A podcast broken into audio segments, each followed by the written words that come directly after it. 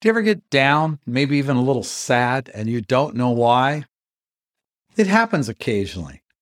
We all have things in our lives that just don't go perfectly, or maybe we're lacking a little self esteem, a little self confidence. I've always found the best way when this happens to me is first just breathe through it. Sometimes you just have to give yourself permission to be a little sad for a while, to be a little down for a while. Then maybe start evaluating like, did something in particular happen? Was there something that may have happened in your past that is affecting you now?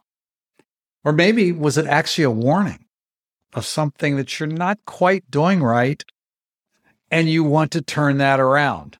It can be so many different things. I know sometimes there are wonderful times, events, and locations in my past that I long for we often long for things we've had before and would love to relive those times, but often they're not available. I mean, many of the locations that I long for are not there anymore. They're totally different than they were when I was young.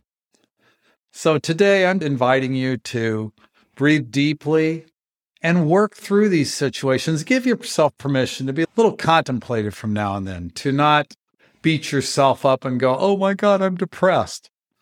Don't reach for the medications, please please, please, please. Gosh, the more I read, the more fear it makes for me, for our society. So try to breathe, try to relax, give yourself permission to get through it.